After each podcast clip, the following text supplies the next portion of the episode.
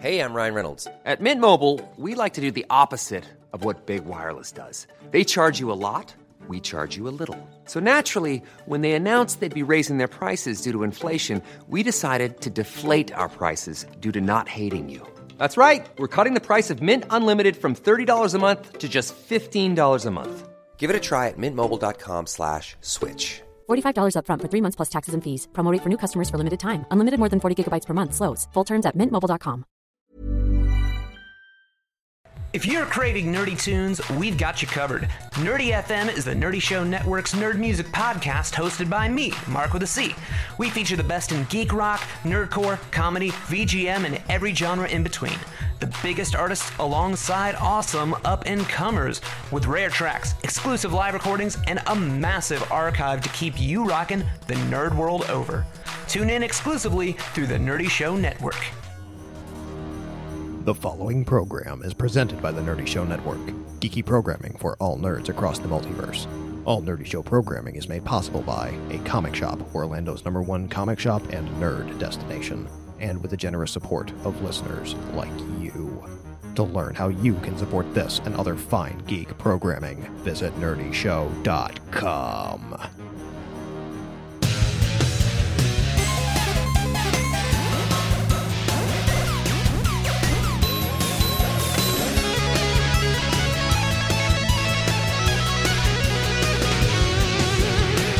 Welcome to Nerdy Show, a weekly podcast dedicated to every facet of nerddom, from comics and video games to science and technology. If it's geeky, we've got it covered. Hi, I'm Cap, and this episode, well, January, we're just being peculiar all across the board. Not only did we have an unusual microsode last week, and we're going to have an unusual microsode next week, but this week, instead of doing our regularly scheduled Nerdy Show discussion, we're celebrating two things.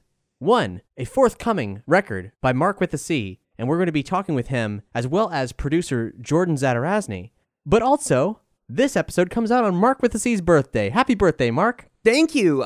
We'll pretend that we're recording it on that day, but thank you so much. You've showered me with so many gifts, and I don't really know what I'm going to do with this many bath bombs, but thanks. I mean, I had this card that said, hey, Mark, you're da bomb, and I was like, but what do I get him?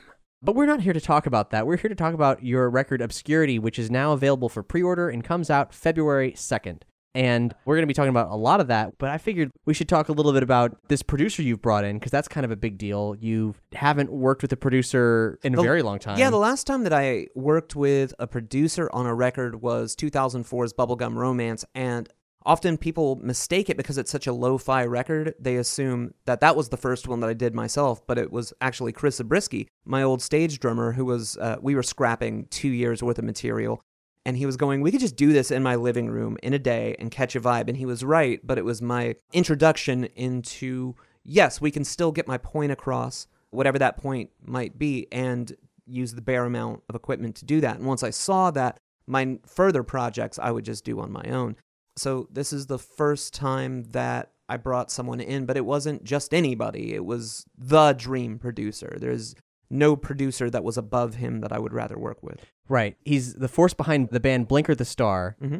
And what else should people know about him? Well, Blinker the Star, when I found out about them, it appeared to be a group. And on further inspection, it was really just sort of Jordan's brainchild. And I was really obsessed with the first three albums that they put out, and importantly, skipping school in my senior year to get their second record. Oh, wow. A Bourgeois Kitten.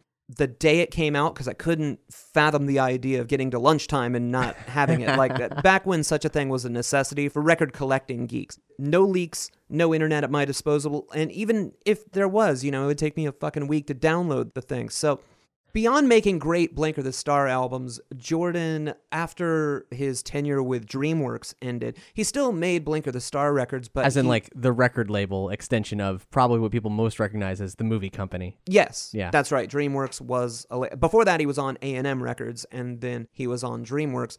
He produced stuff for Chris Cornell. He produced some of Mandy Moore's. You can laugh all you want, but those are really great pop songs, and she went a little bit more, for her, harder edged, and Jordan saw that through. He co-wrote some songs on Hole's Celebrity Skin record. That's no joke right there. Yeah. You know, Melissa Oftermeyer, who was the bassist for Hole at the time and also in the Smashing Pumpkins, well, they grew up together and they used to be in a band called Tinker, but he also produced some of her records. Heck, even Lindsey Buckingham probably still on his speed dial, because Lindsey Buckingham was on a record that I can't pronounce the name of, and this is just kind of how Jordan works. He wanted to have Lindsey on a couple of tracks, and I don't recall the year that he recorded it, but it was out there in bootleg form for years and years and years, and he only got around to releasing it in like 2013. Just like, oh yeah, one day I'll get around to releasing the Lindsey Buckingham sessions.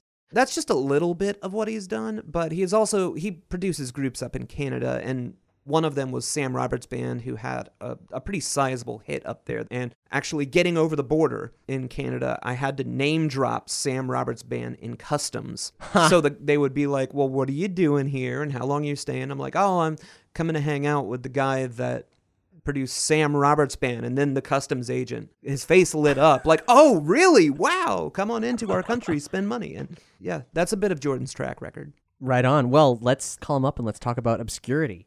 Hey, how's it going? Hi, Jordan. Mark, what was the first time you connected with Jordan's music? What was the first thing you ever heard of his? There was an article written in like some zine, I think, where they were asking Melissa Oftermeyer's like top 10 records of the year or something, and she mentioned Blinker the Star, and it was a cool name, but I think Lady Luck smiled upon me, and I was in a record store, and they have that bin where they've got their promos, but they really don't know what to do with them, and it was like, here, just take one. And it was the first Blinker the Star album, and it's an incredibly lo-fi record, but it spoke to me immediately, and it was missing the front flap. So I didn't know how many people were in the band. It was just this mysterious object that I was playing a lot. That was the first thing I heard. There was pitifully little information about Blinker the Star out there in Florida to stumble upon. There weren't a lot of magazine write-ups, not a lot of interviews. So I had only a connection to the records. But I'll tell you, the moment that I went, this is someone I want to work with. This is someone that, quote-unquote, gets it. It's track 7 on the second album, A Bourgeois Kitten. The song's called Flight Song, and there's a part in the chorus. Now, I know Jordan didn't produce this track, but he says, so I can soak in something blue, and it's got this really wonderful vocal harmony, and right as it's descending, there's this slide guitar that just ascends, and I was like, I'm feeling 17 emotions at once. This person approved it. They know how to work with my heart. They know how, and so that was it. It was that moment where I went, this person is the dream producer. And then later I got to hear Jordan actually producing things. Mm-hmm. And I went, oh, great, it wasn't unfounded. And there you go. Where did you guys actually, bridge your relationships professionally between a guy who doesn't know that somewhere out in Florida there's this person who was once a young person growing up obsessing over your music and then turned into a record maker obsessing over your music, who then one day contacts you? How did that happen? I think where Mark and I first connected on a personal level was I had not made a Blinker the Star record in, I think, 9 years. So when I did, I was trying to do a little bit of press to announce my reemergence. Mark, I believe, contacted me and told me that he had been listening to my music for a long time and proposed like this fairly lengthy interview. And we sort of chatted back and forth. But I think in the interview, we actually got to know each other quite well. It was pretty exhaustive, but it was fun for me because it sort of gave me a little bit of context about what other people might have been thinking about my music. So it was illuminating and fun. And Mark and I just sort of hit it off on a personal level, sense of humor and all that. So I think that's when it started. That was for my old podcast, The Real Congregation, which used to be on the Nerdy Show Network. And you can still listen to that old episode. We'll link to it on this episode's page. Yeah. Hear the moment that you guys clicked. There were a few back and forths, but I knew that me and Jordan would hit it off when, for that, I had sent him a link to an episode. Just like, here's what you're getting into. Here's kind of how I am. And he responded with, okay, you played Heavy Metal Poisoning by Styx. We're going to get along fine, or something like that. So Jordan, now you're getting to know Mark as a person. When did you get familiar with the music he was making? I think Mark at that point sent me up some records, and I got into them and thought they were great fun. that was sort of my first introduction. And then I sort of, slowly over the years, late nights, what's Mark up to? And, there's a lot of music out there and a lot of fun things to sort of digging through the past darkly. And, so that's how it sort of continued. He even talked back then about coming up and recording. He said, one day I'm going to get it together and I'm going to come up and we're going to make a record together. And I believed him. He sounded quite serious. And it took a few years, but I think I got the email almost a year before we actually set foot in the studio. Mark said, I'm ready to do it. Let's start booking some time. Yeah, because it's not cheap. I mean, you can't be in the continental U.S. and be further away from Jordan than my house, really. I mean, it would be, you'd have to try very, very hard. So not only did, one, Jordan need to be paid for his services, but it cost money to get up there and to eat and things of that nature. And then, of course, making records is not as simple. It can be as simple as you just record something, put it on Bandcamp, and you're done. But if I was going to work with Jordan, I was going to do it right. All of the lowercase j's would be dotted. So I didn't want to start doing this until I knew that I was financially ready to do it. And it had been a long game for planning the record to make with Jordan. And there were records that I made in that interim. There was one that actually became Exactly Where I Am. The record, there's like 3 records ago, that I probably could have done it then, but it felt like a record that needed to be made alone. I didn't really realize I was making a record till it was done, and then I couldn't imagine going and sharing this really intensely personal record with someone else.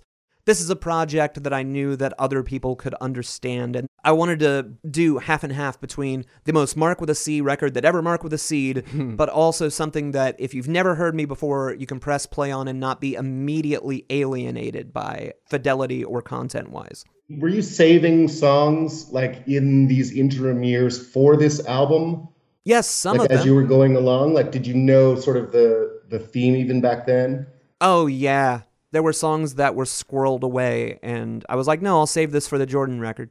So I've been listening to this record for quite a while. I feel that it's an extreme high watermark for the Mark with a C record library. It might be my favorite. Wow. I'm still figuring that out.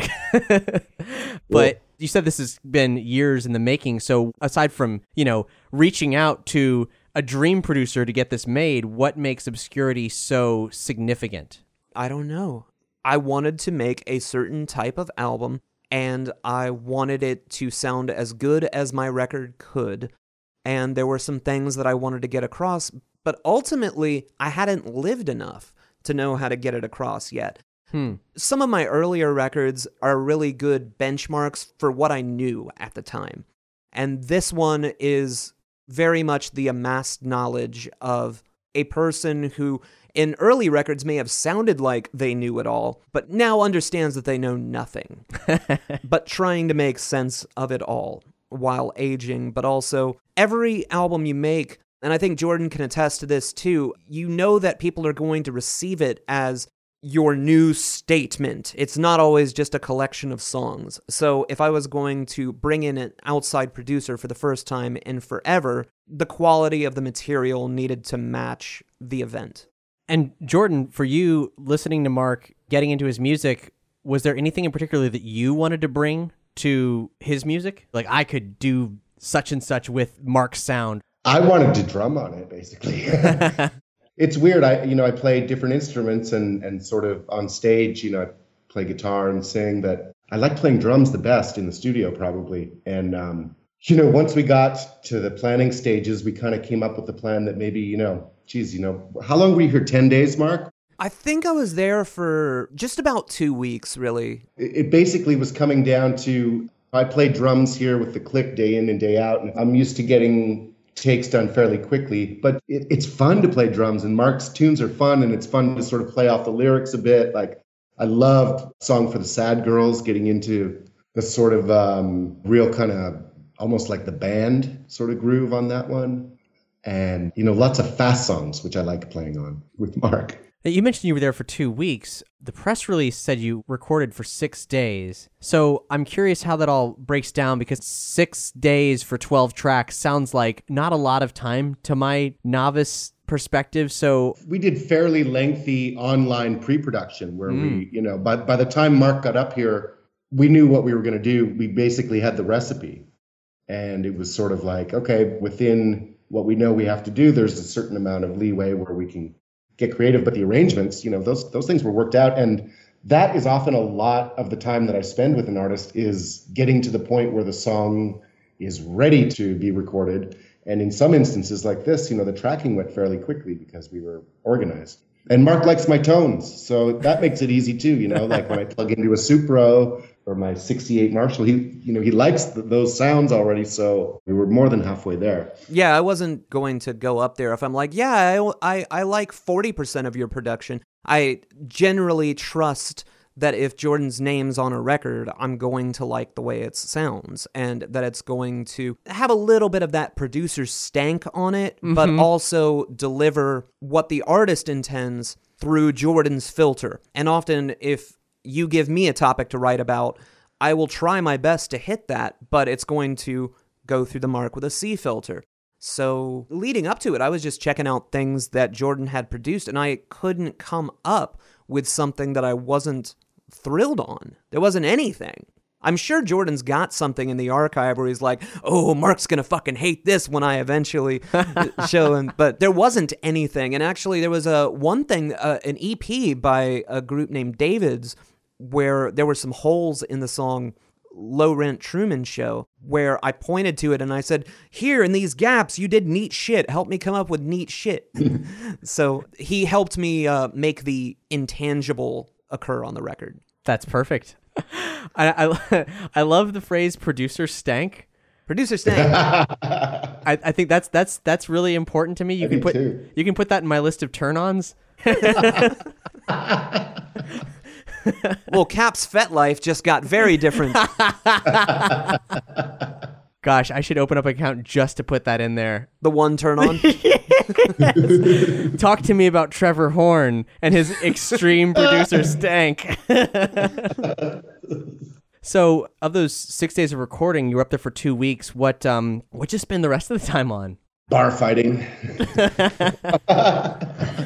It's true, actually. We went to a bar, and I bit my tongue a lot because it was this guy who was like really into Aerosmith and just overboard about his love of Aerosmith. And I don't want to say anything bad about Aerosmith, but I don't agree. And I was like, I am a guest in your country. I don't want to be in a fight with anybody. So I stood there and but listened. Mark, you come from the country of the greatest band in the world, Aerosmith. I just stood there and bit my tongue while I knew that Jordan was having his moment with the craft beer, and I did not want to fuck that up. So, but there was a moment where I could have gotten into a severe argument with someone who just has paid way too much fucking attention to Aerosmith's catalog. Wait, wasn't the same guy into the Decemberists, though? No, he was sitting next to him, and he was a lot older. There was this man who must have been in his late 60s just espousing the virtues of the Decemberists. Holy shit. Yeah. That's awesome. Is this some weird musicians bar where everyone has strong opinions and shares them with you readily? On Thursday nights, yeah, sometimes. The problem is the beer is so strong there that, you know, you have one and your opinions really start to flow. You know, this is like 9, 10, 11% double IPAs, and the Aerosmith talk can get salty. And here I was about to say things like, well, you know, it's heresy, but I think the Aerosmith record I like the most is Rockin' a Hard Place, which if you say to a hardcore Aerosmith fan, you are about to get punched in the face because Joe Perry does not appear on it. This is something they would really like to write out of their... I mean, we're talking like appearance in the film Sgt. Pepper level of heresy. And I do think Rockin' a Hard Place is a pretty good rock album. It's a good record, yeah. I'm just not the Aerosmith fan that this person was, and he was... We kept Mark safe. We kept him safe. Yeah, he was pushy about it, but when we weren't in the studio, Jordan would take me to like, hey, here's a lake. Come see Canada. And I found that a lot of Canada doesn't look much different than small towns in Florida that are in the middle of nowhere. Each day opened pretty much the same way. I would get up after Jordan, and I was sleeping on an air mattress in the control room of the studio, and I would then walk to the kitchen, make the strongest pot of coffee known to man. I mean, Jordan saw the future drinking my coffee. I would turn on this little radio, listen to a little bit of CBC, and then invariably walk to the record player. Jordan has a really good record collection, but 9 times out of 10, I was putting on the same record over and over that we were discovering at the same time, which was Clues by Robert Palmer. One of my favorite records of all time. Wow, we really got into it this summer. The local musical instrument store opened up a little back room, and they have pretty good classic rock selection back there. And so I picked up a couple unknowns and hadn't really listened to it that much until Mark came. I listened to it once and was like, this is the one out of the 3 Robert Palmer records I got. That's cool. And then, Mark was playing it in the morning. And boy, that was fun listening to that and getting into that. So what kind of influence did Clues have on the production of this record? I just asked myself the same question. I'm trying to imagine. I don't know. I'd really have to think about that. I felt that there was one thing. I'm not going to think of it, but I felt that there was one thing that we liked one day where we were like, can we take a bit of that somewhere? I can't remember what it was, though, if it was a drum fill or something. I want to say it was a synthesizer tone that it was there if you were listening for it, but it wasn't really invasive. And and we were trying to find something tasty for ear candy. But I don't recall precisely. I remember that I wanted to find a way. There's this really great break in the song Clues, which has an amazing groove to it, but ultimately it's 3 chords and doing a lot with mostly staying in the key of D7. And there's just this groove where the second you hear it, it comes out of nowhere. It fucks your whole day up, and you're like, I was dancing, and then Robert Palmer made me look like a fool. I want to say it was a sound from something like I Dream of Wires, that Gary Newman cover. But you've got to keep in mind, we're talking about this around 8 months after we recorded the album, so we really are searching the memory banks. This isn't all fresh. We've since grown long gray beards since that album, and we forgot the process, I'm afraid. Well, all that said, I mean, once you check out Obscurity, you should maybe also check out Clues by Robert Palmer. And you should check out Jordan's brand new record, 8 of Hearts. Jordan was playing me unfinished stuff from 8 of Hearts at the time and still got the record out before Obscurity is out, because we're releasing this episode in the pre-order stage of Obscurity. But Jordan's record's been out for like a month, and then there were ideas that I heard on the record where I'm like, oh, we should have done that. I wish you would have played me this song so I could have stolen that idea for this record. And often, after you make a record, you hear something and go, oh, we should have totally done that. I was inspired for future things by hearing what you'd been recording under my nose that I was in the same room as. See, that's what I was doing those hours when you were asleep. I was plotting. So with the record not being out yet, I don't want to really spoil anything, but I feel like there's some things we should talk about on a track-by-track basis. Yeah, shoot. For starters, it opens with a song called Old Man Yells at iCloud, which is very intense and poignant in terms of what people are going through in online interactions today. Some heavy social commentary throughout the record, really, but it starts here.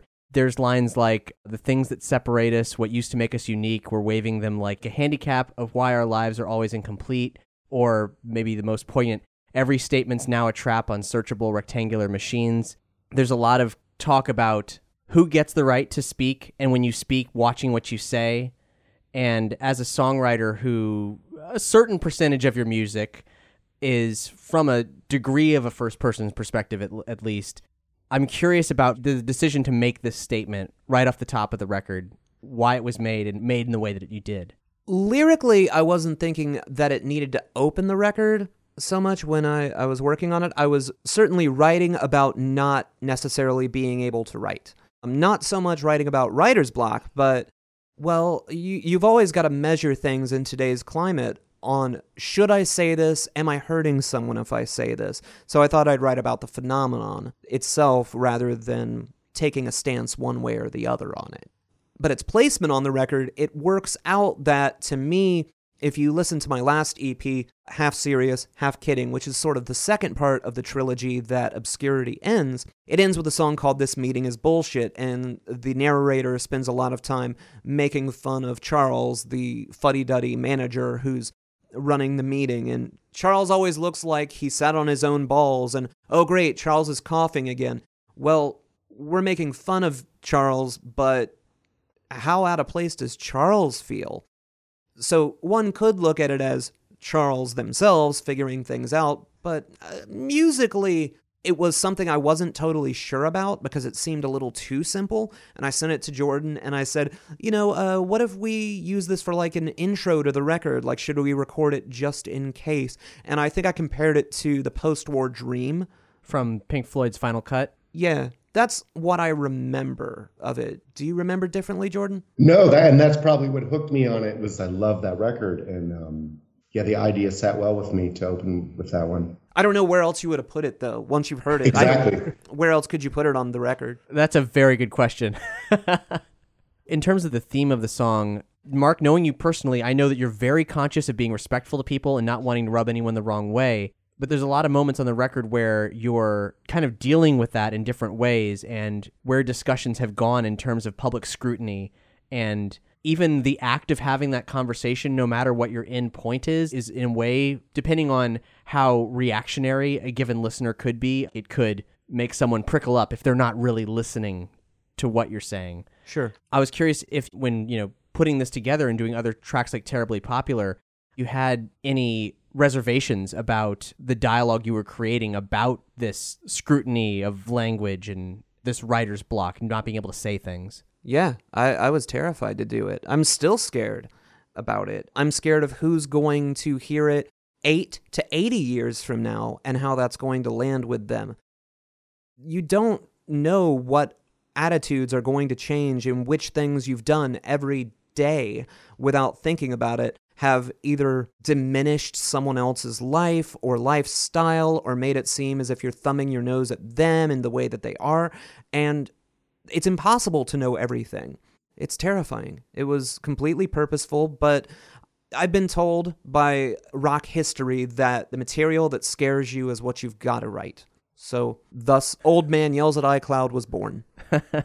That track is very mellow and then goes into the second song, Terribly Popular, which, like, you know, hits you immediately with some rock music. But iCloud has, it sounds like it was the entire thing recorded outdoors? No, no. Jordan. Did we use some cricket sounds or something? You were like, it sounds like Florida down here, wasn't it? Wasn't it like we were getting some loud frog and cricket action from across the road? Is that how it went down? Yeah, I remember at first saying I wanted to get some ambience on the track to open with just, and I think I'd pitched, okay, what sort of settings do you have for your synthesizer to get ambient sounds? And You're like, we're in the middle of the Canadian outback. I can open the back door. So yeah, we put a mic out. The only technical challenge was getting the wind to die down, and we just put some tissue paper and tape around it, didn't we? Yeah, we lo-fi'd it for that. And so there is still a little bit of lo-fi on the record because it was just paper towels, duct tape. And we spent a lot of time in that specific space during breaks. Like, just sometimes you've just recorded something and you've got to walk away for a minute, think about it, hear it coming out of another room, making sure you've made the right decisions. But also we would go out at night and look at the sky, because you've never seen the sky until you've seen it from the Canadian outback. And Jordan spends a lot of time looking at the sky out there, and kind of got me into it as well. Since it's not something you can see every day at home, you can really lose yourself and not realize that 20 minutes can become 2 hours. It's just an undiluted, very little light pollution out here. And, you know, we're 100 miles from the nearest big city. Mm. Yeah, you can just really get into the depth of the view out here, of the sky. Canada's amazing. I hear you're aiming for a poutine dinner on your birthday, which is, of course, tonight. Yeah, I had my first real poutine up in Canada, actually at one of the lakes that Jordan took me to for some sightseeing. And there was just a random, I don't know why either, because there was nobody around. Like, there are very few people in this park, but there's just this random poutine truck in the middle of a park. And I went, oh, I'm supposed to try that while I'm here. And I ate it, and it was quite possibly the most magical food combination that it's very simple to put together, but for whatever reason, nobody does down here. There's some unusual things sprinkled throughout Obscurity. For example, Low Rent Truman Show has some Morse code in it. I don't know if you're interested in sharing what that is, but I mean, that shit always gets me curious. I was curious when Roger Waters did it on Radio Chaos, and I'm curious what happens when Mark with a C does inexplicable Morse code. I'm not going to tell you. Hiring for your small business? If you're not looking for professionals on LinkedIn, you're looking in the wrong place. That's like looking for your car keys in a fish tank. LinkedIn helps you hire professionals you can't find anywhere else, even those who aren't actively searching for a new job but might be open to the perfect role. In a given month, over 70% of LinkedIn users don't even visit other leading job sites. So start looking in the right place. With LinkedIn, you can hire professionals like a professional. Post your free job on linkedin.com/people today. Hey there, it's Michelle Norris. I'm host of a podcast called Your Mama's Kitchen. When I travel, I'm usually looking for a way to find a taste of home when I'm not at home. And one of the things I love to do when I am at home is entertain. And Airbnb allows me to do that. When I was in California recently, I rented a house that had a great kitchen. And when we were sitting around the table, we're all thinking, we're in someone else's house. Someone could be in all of our homes as well. If you have a home, but you're not always at home, you have an Airbnb. Your home might be worth more than you think. Find out how much at airbnb.com/host. Okay, well, if you know Morse code, please write in to me, cap@nerdyshow.com, because I'm sure I could figure it out, but I've never been very good at that Morse code thing. I needed the internet to tell me what Radio Chaos was doing. I will give you one spoiler, and that's that I'm also terrible at Morse code. Oh, good. So it's going to be misspelled. Call home, Billy. You have a track on here called Maybe, and I think it's really important. It's one of my favorite songs you've ever done, and it's a really fun thing for fans of music pop culture. You appear to have written the song Roxanne from Roxanne's perspective. That is very astute. Yes, I am doing my job because you have gotten that idea. But that is not the only thing going on. I am telling you something else, but using that vehicle to do it. And it's in line with the rest of the record.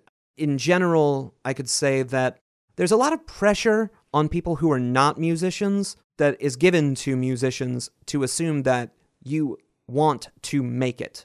Whatever you are doing in between creating the music and not being completely well known by everybody on earth, you're just one show away from making it.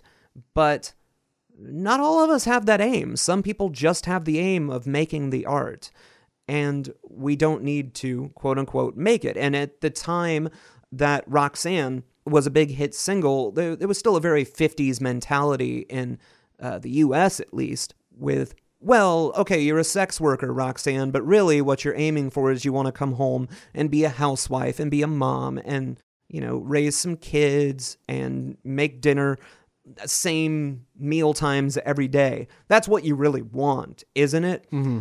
I can protest till I'm blue in the face that all I want to do is make records and let the chips fall where they may. Very few people believe that. But don't you want to make it, Mark? Don't you want to be like a success? Don't you want to see a name and lights? People have tattooed my lyrics on their bodies. People have been married to my songs. I've had my songs played like, to the song? Is that legal? Well, certain parts of Arkansas. I've had my songs played at funerals. Having that kind of effect on people, even in the smallest way, I've already made it. There's nowhere else to go from that. What's a gold record on the wall going to change from the personal effects, those personal stories that I know of people that have been touched by songs that I made up in my garage? Jordan, I'm curious how this dialogue communicates to you and your presence within the music industry, having worked with all these famous people. What's your take on the perspective of this thing that Mark is commenting on that happens and the expectations that are placed on you to make it, etc.? For me personally, when I first started playing music, it was, you know, it became an all-encompassing obsession like it is for most musicians. And then, you know, in my early 20s, signed a record deal. And yes, you must do things that are not a lot of fun to do, but I was certainly game for it back then. I think by my late 20s, when I started transitioning into a more studio-based existence, I just was slowly, gradually losing that drive to, that desire to be well-known. And that just pure joys of waking up every day and every day being a new musical adventure, i.e. studio life, became much more attractive as time went on, to the point now where I'm almost a hermit and, spend all of my time where I'm not with either my kids or loved ones in the studio. And that's where I want to be. I get asked a lot to do shows, or when are you going to tour and all this stuff. And every couple years I manage to do something like that. But, it's great for your music to disseminate and for you to sell records and stuff like that. But certainly the whole wanting to be well known seems to be, especially at this point in history, seems to be very undesirable. I'll take the paycheck, but please just don't put my face on the cover. That's sort of how I feel about it now. The perspective of maybe that added focal point to it, man, that's really truly important to the whole crux of this record. And you wouldn't call Obscurity a concept record per se, would you? I would say my career is a concept career. Okay, that's maybe more in line with that's definitely the trajectory that the record is very definitely aimed in. There's clearly a lot of Mark with a C self-reflection on here and progression. I do have one last question about the Roxanne component of maybe. Do you recall when the song started kicking around your head, the seed of this premise? No, not a specific date or anything, but it's a writing exercise that I do quite often, where I pick a well-known song and I write a sequel to it, or I write it from a different perspective, or, well, how did that look to the passerby?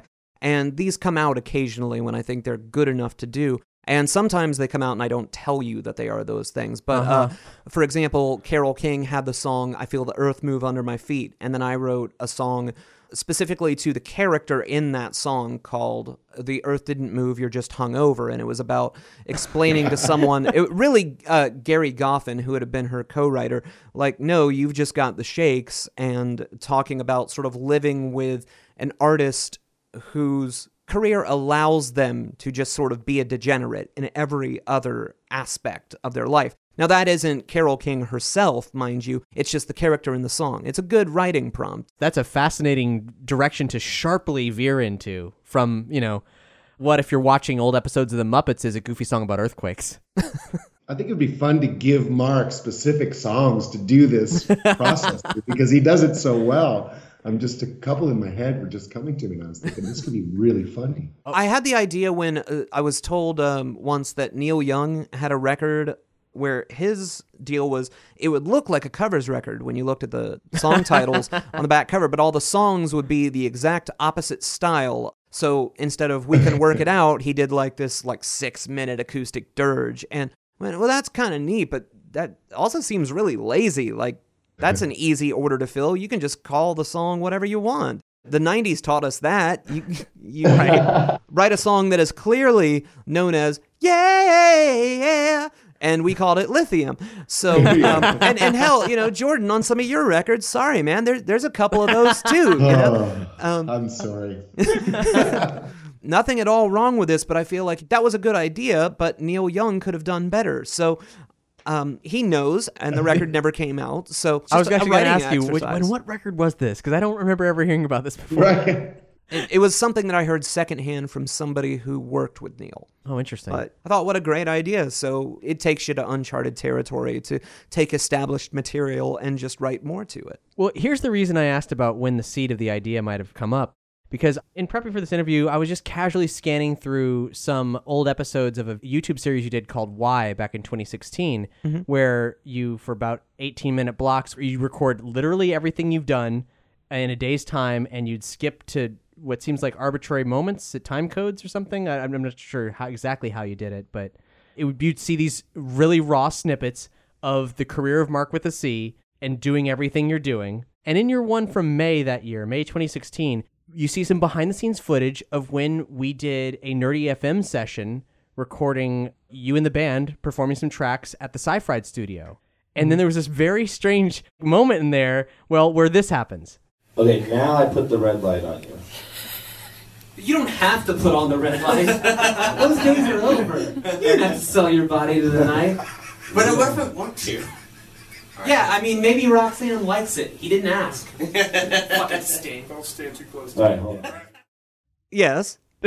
So that happened. But I believe also in the series you might see me laying down a demo, a very rough demo for, like, I think I'd changed the key of the song. So that's also in the series somewhere. You too. Might. I haven't watched the whole thing. And in fact, if for those of you who are like, what is this thing? I've never heard of it. Well, very few people have watched this. So yeah. you should get in on that. Well, there was one feature-length version of Why that came hidden in the LP sleeve of Exactly Where I Am. Mm-hmm. And then there was a series done as well. And there could be another series like that in the future. I don't know. It's a real commitment to do. It seems like it. And it takes up a fuckload of computer resources, too. And I think right now my time could be better spent doing other things. But I might have been referencing something I'd already written. I don't remember if it was done or not. But I know that I was working on the song around that time. Okay. Interesting. Probably surprising the hell out of Jordan. I don't think he knows that Why, which is the name of the song that closes the record, was also a movie and a series. This is going very deep. Yeah. Surprise!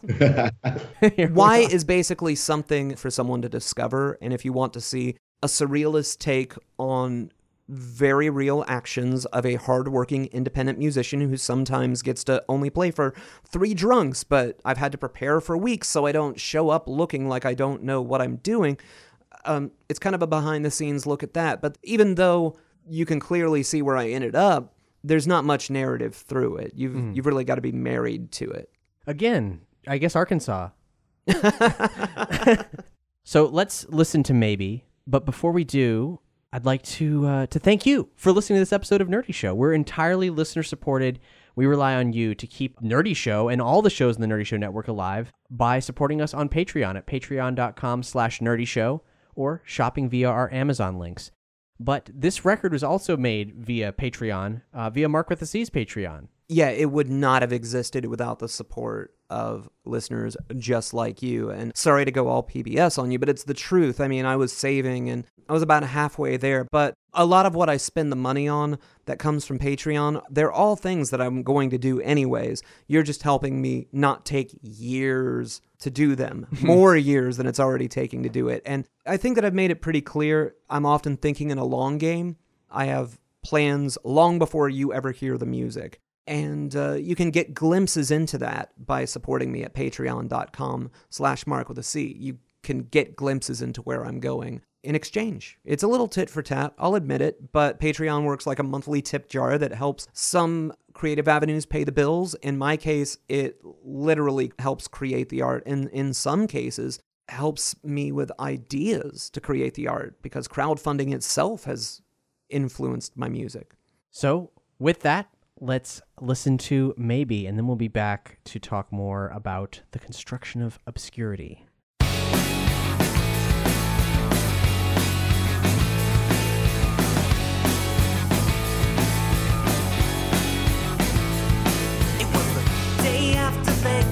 Get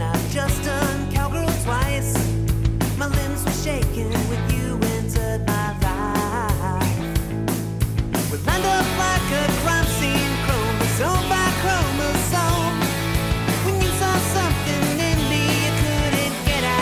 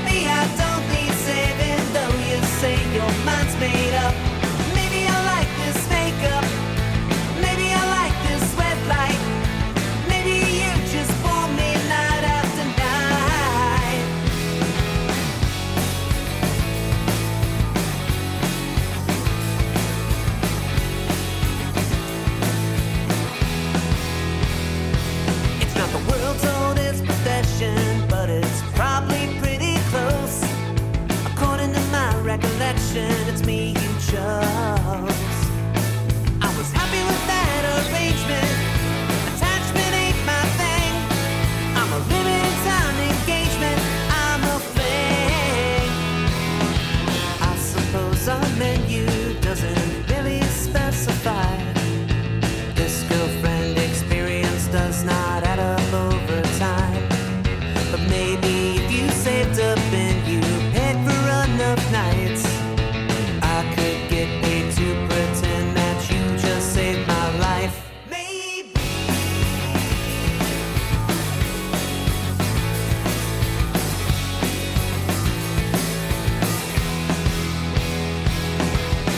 Did you ever stop to think that you're the desperate one? Maybe I don't need saving, though you say your mind's made up. Maybe I like this makeup. Maybe I like this spotlight. Maybe you just want me night after night.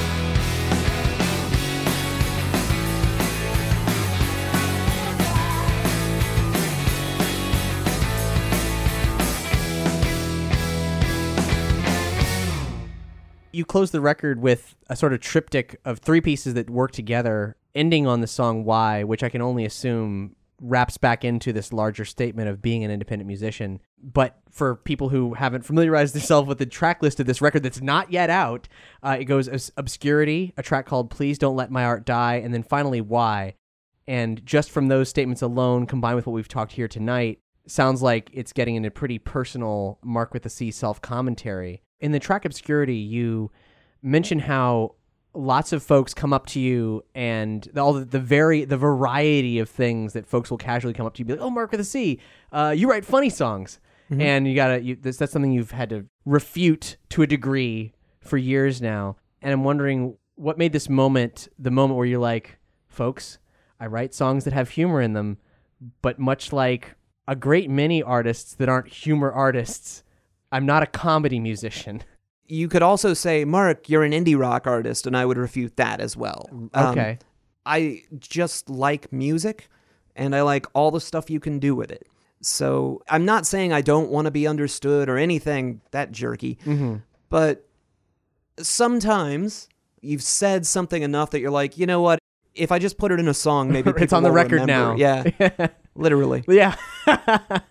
On the record overall, you guys mentioned the DIY microphone thing, but I feel like, I'm listening to the record. It's very tight. I love all the things going on in it. It's hard for me to, as a listener, to zero in and be like, tell me about that chord and how you got it on that one song. So I would love to hear some production stories of things that people might, benefit from hearing this story of how a song got recorded or how it transformed in the studio once you guys got to making it. Let's go back to Song for the Sad Girls, because that one was, musically, it sort of is, in its own little world.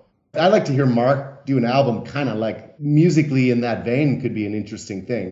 That song just has a very particular groove that was really fun, that I really had fun getting behind.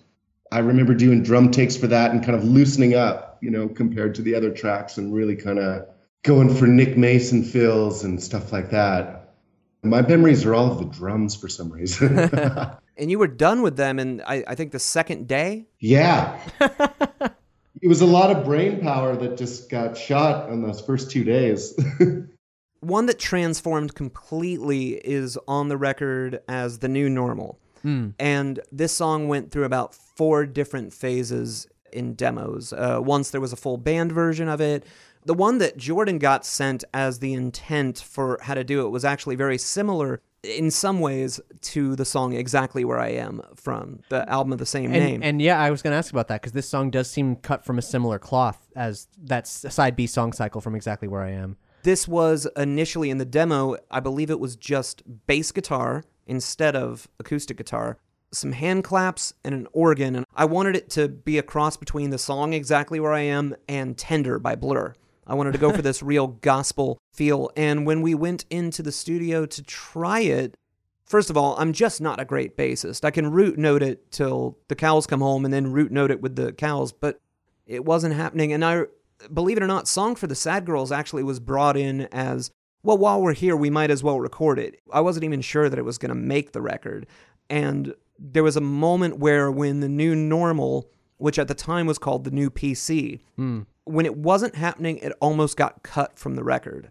We were hitting brick walls with it to the point where I think it became both of our least favorite song in the sessions at the time. It was for a second, yeah. Like, we just could not get the feel on this, but it was such a simple feel that it hurts when you're like, this is so obvious what I want to do. Why won't the music do what I'm... my hands are here, the instruments are here, the microphones are here, do your job. And it just wouldn't. And that went through a massive transformation while we rebuilt it from the ground up. And did I play the keyboards on The New Normal, or was that you? Because I did some and you did some, Jordan. Yeah, I think we split on that one. I remember playing that organ on Why. That's the highlight right there. That's the money shot. That was the Rick Wright shot, the wet dream. You know, I hadn't come up with any instruments. And because that's expensive too. I mean, yeah, I hadn't flown with any. I flew with some clothes and, you know, my necessities, but that was about it. So I was at the mercy of what instruments Jordan had at his disposal in the studio. And there was almost never a time that he put something in my hand and went, oh, this is the tone we're going to go for, that I didn't go, great, he gets it, let's go.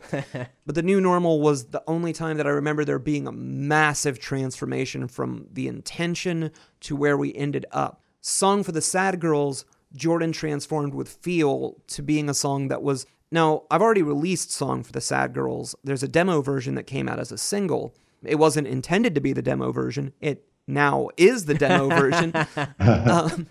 But Jordan added this whole new feel that it might be so simple, the little changes that were made to the feel. But now I love the song, and that really felt like the truest collaboration, even though all the ideas were collaborations and me running things past Jordan and vice versa. That was the one where having a cemented place on the album was 100% due to Jordan and his faith in the song and what he brought to it. We sort of did things in chunks. We did like drums, and then we did a wave of guitars and basses, and then it was time to do vocals, and everything had been going fairly smoothly. Mark had developed a cold that was getting worse and worse. You know, I've been on record with having throat issues for years. If something can go wrong with your throat, it will go wrong with mine at every given opportunity. Now, what was the last one that we were working on? You were like, man, I think I'm really close to the end, and you were.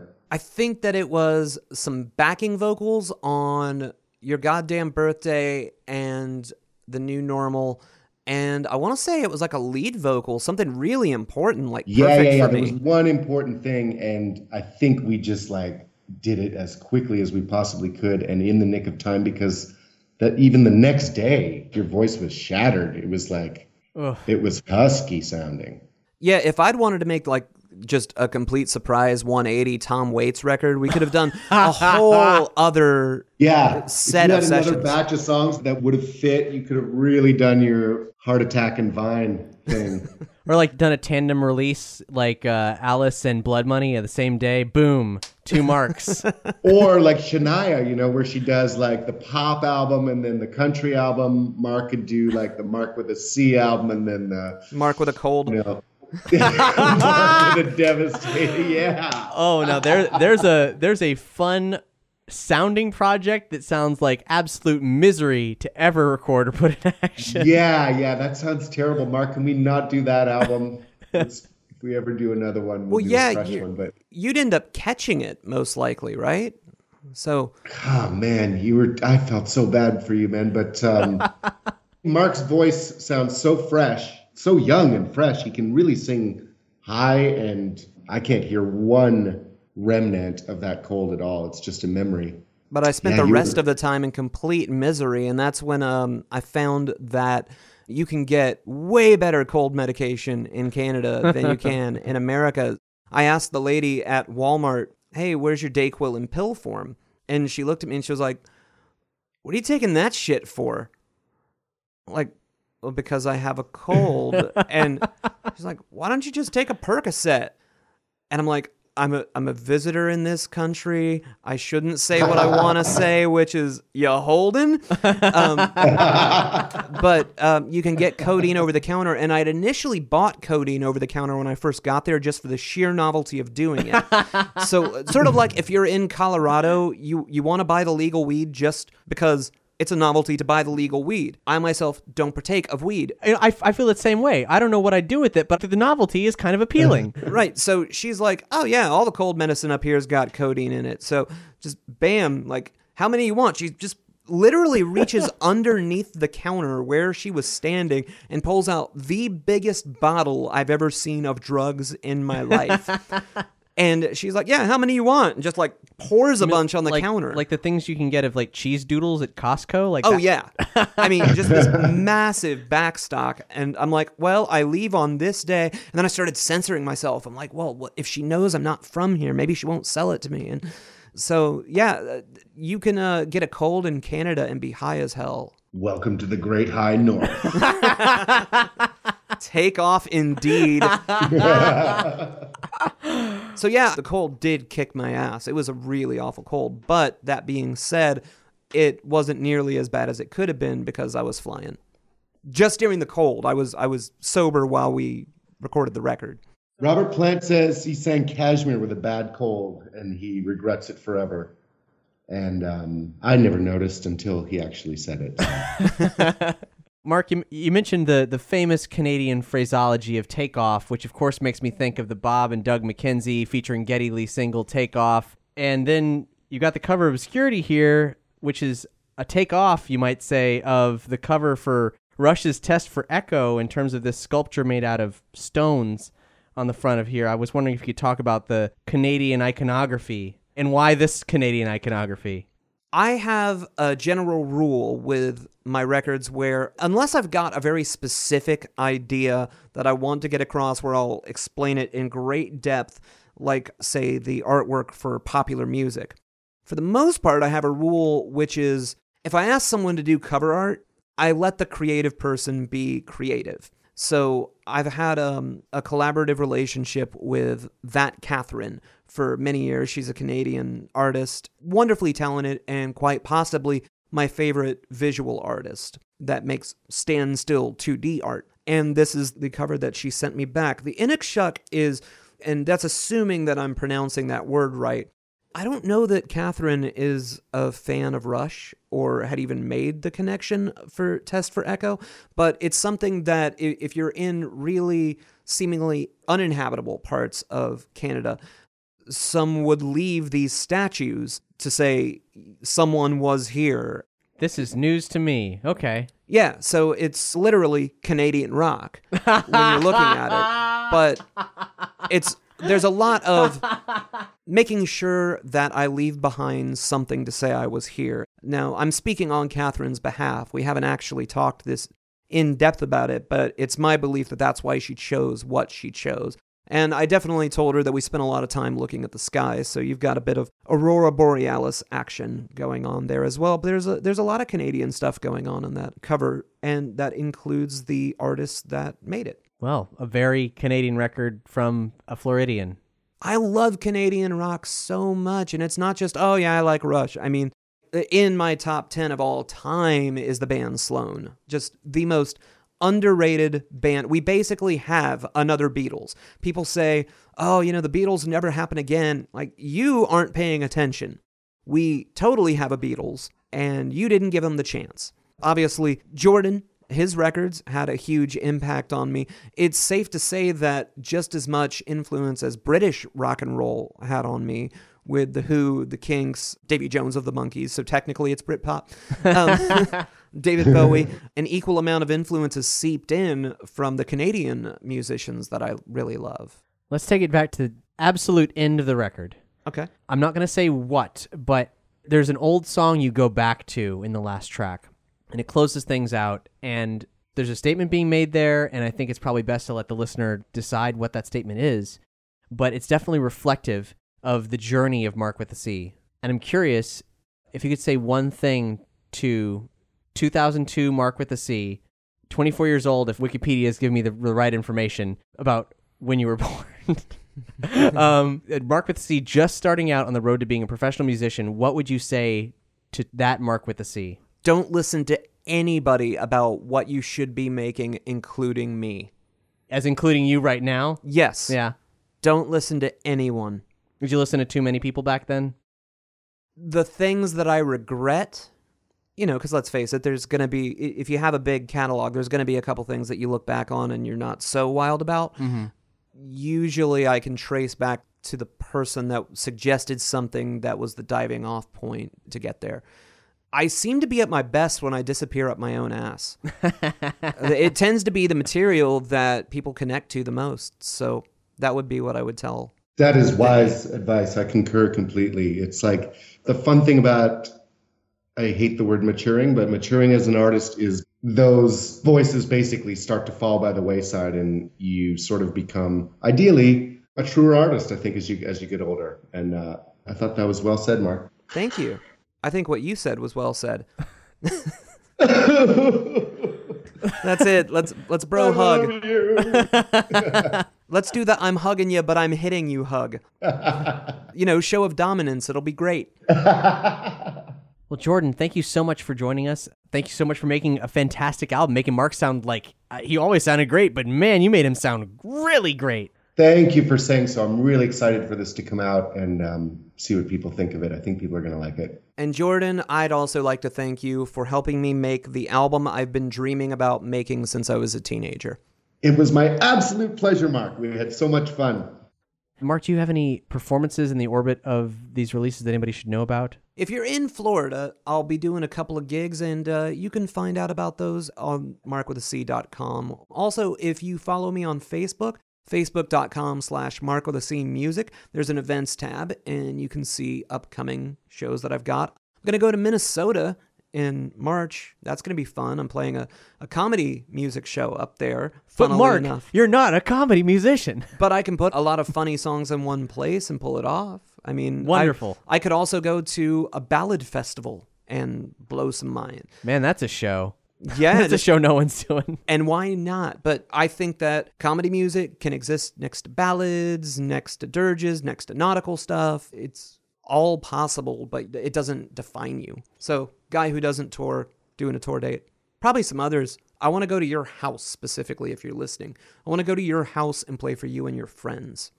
How would they go about facilitating that, Mark? I'm pretty easy to contact. If you go to markwithac.bandcamp.com, there's a way to contact me, and we can talk about the ins and outs, but don't contact me about it unless you're really fucking serious about making this happen. But I would like to go to your place if I could and sing for you and your friends. No, ahead of time, I'm really allergic to cats, but for you, I'll try to pop a Benadryl and see what happens. We'll talk. We'll talk.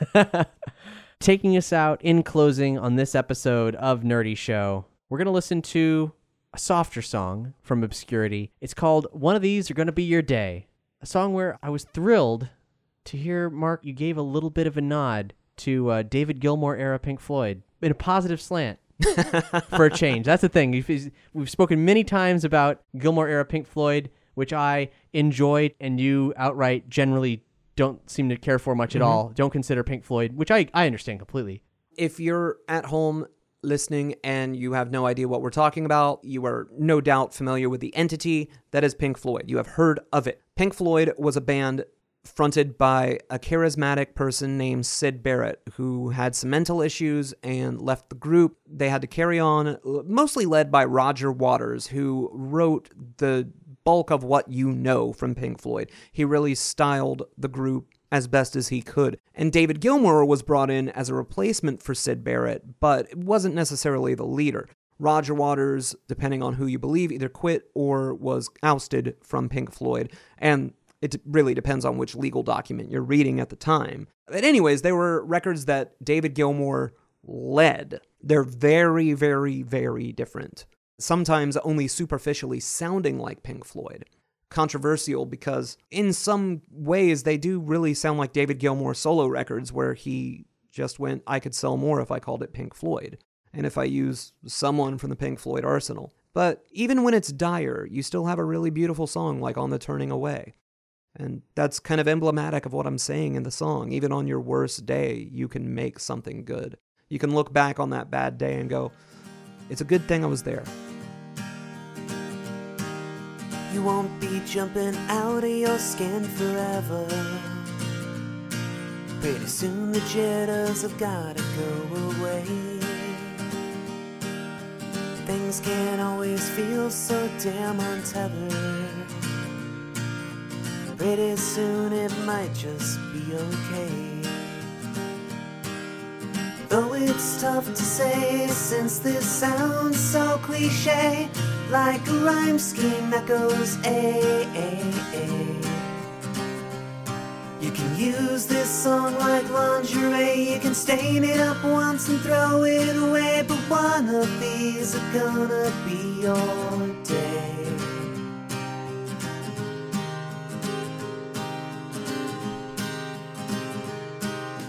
Look at your pulse and really think about it. A few beeps and then a slow decay. You can search in vain for angioscopics, but we're more than just an alphanumeric display. Though that's tough to say, since this sounds so cliche, like a rhyme scheme that goes A. Gilmore led the Floyd Brigade, they still had on the turning away. One of these are gonna be your day.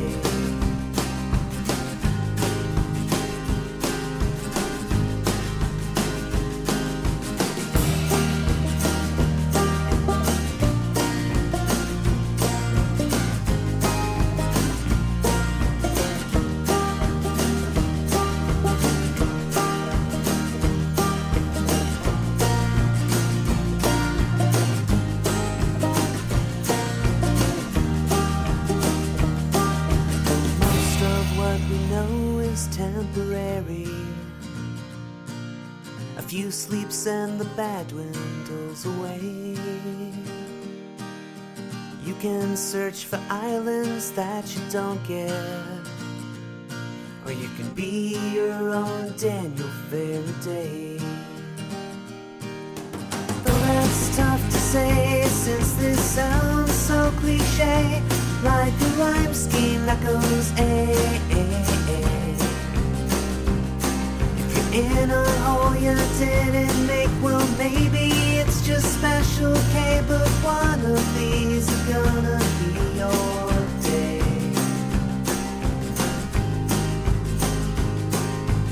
One of these are gonna be your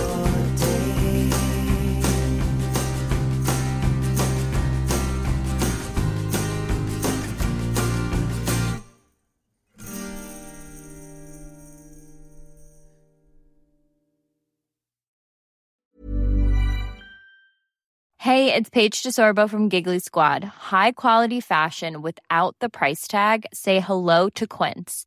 I'm snagging high-end essentials like cozy cashmere sweaters, sleek leather jackets, fine jewelry, and so much more. With Quince being 50 to 80% less than similar brands. And they partner with factories that prioritize safe, ethical, and responsible manufacturing. I love that. Luxury quality within reach. Go to quince.com/style to get free shipping and 365-day returns on your next order. Quince.com/style.